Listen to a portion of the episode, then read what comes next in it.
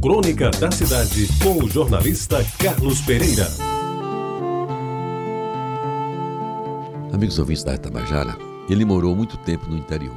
Cuidava da casa e da roça. Mulher ele tinha e mais de uma, porque na fazenda que ficava no outro município, engraçou-se de uma moleca e com ela teve um romance que se transformou num filho, o qual ele nunca assumiu, até porque naquele tempo era muito comum os homens fazedores de filhos não assumirem esse jaez. Um dia esse homem foi para a cidade, mas aí já tinha passado dos 40 anos e os filhos legítimos queriam um futuro diferente do seu pai. Vendeu a casinha e as braças de terra que tinha conseguido amealhar durante toda a sua vida. E lá se foi o nosso herói tentar a vida na cidade grande, atraído pela motivação dos filhos e pela pressão da mulher que todo dia repetia: Homem, precisamos dar aos nossos filhos uma vida melhor amigos ouvintes, uma vida melhor para ela era morar num bangalô, ter uma casa própria e dar educação aos filhos que eles, os pais, nunca tiveram. Sequer aprenderam a ler e os meninos, todos três com menos de 10 anos, ainda não tinham ido à escola.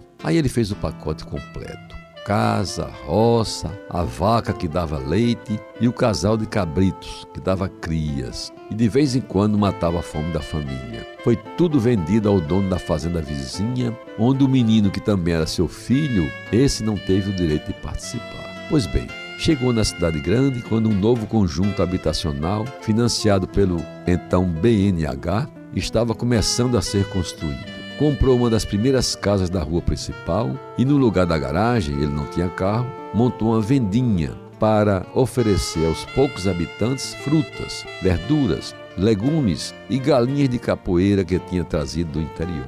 Aí ele botou os meninos na escola e eles foram dando a resposta que o pai queria. Aprenderam a ler e a escrever, foram passando de ano, enquanto ele e a mulher cuidavam da casa e da venda que prosperava, pois só comprava e vendia à vista. Os meninos foram crescendo e atingiram o degrau maior, o da universidade. Ele, ficando velho, só sabia escrever o nome porque tinha que ter o título de eleitor.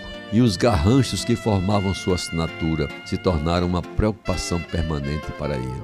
A vergonha de ser analfabeto às vezes o levava até as lágrimas. Como explicar que seus três filhos estavam na universidade e ele não ligava duas letras e não escrevia sequer uma palavra? E aí foi que se deu o milagre. Resolveu se matricular na escola de jovens e adultos que funcionava à noite na sua rua, a esta altura uma avenida principal de um grande bairro em que se transformou aquele conjunto de habitações populares que ele conheceu quando chegou anos atrás. E não só acompanhou as aulas, como foi o aluno, já adulto com mais de 50 anos, que obteve o melhor aproveitamento. E amigos ouvintes da Tabajara, essa história tem um final muito feliz. No dia em que a sua filha mais nova recebeu o diploma de medicina, ele recebeu o seu diploma de adulto alfabetizado. E foi uma festa tão grande que naqueles arredores ninguém poderia dizer se a alegria era maior pela diplomação da filha ou pelo laurel que foi entregue ao seu pai, o homem que não sabia ler.